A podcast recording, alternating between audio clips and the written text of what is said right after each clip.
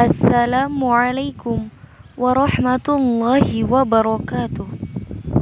في هذه الفرصة الثامنة سأقدم لكم عن تعليم بين الماضي والحاضر.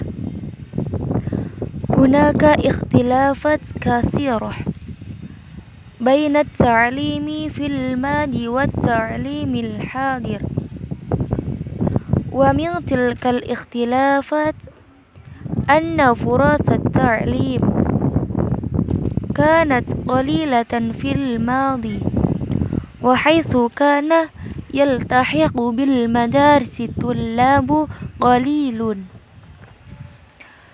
هم في الغالب أبناء الأغنياء وسكان المدن. أما اليوم فقد أصبح التعليم حقا لكل مواطن، فكثر عدد الطلاب وانتشرت المدارس في كل مكان. وشع القول التعليم كالماء والهواء، كان طلاب العلم في الماضي يسافرون إلى بلد من بلاد لطالب العلم، وكانوا يواجهون من سفرهم كثيرا من التعب، فكانوا يركبون الجمال أياما وأشهرا.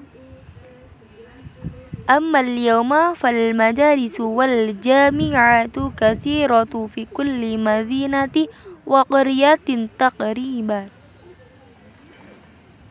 حيث يذهب الطالب إلى مدرسته أو جامعته بالسيارة أو سيرا على الأقدام.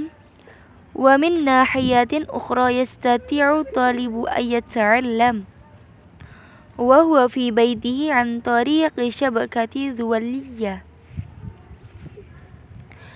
من الاختلافات أيضا أن المعلم كان لا يطلب أجرا على العمل في الماضي، لأنه كان يطلب الأجر من الله، كان هدف الطالب طلب العلم. أما اليوم فقد اختلف الأمر، فالمعلم يطلب كثيرا من الأجر، والطالب يفكر في الشهادة قبل العلم لأنها وسيلة إلى العمل. يمكن هذا مني، ثم السلام عليكم ورحمة الله وبركاته.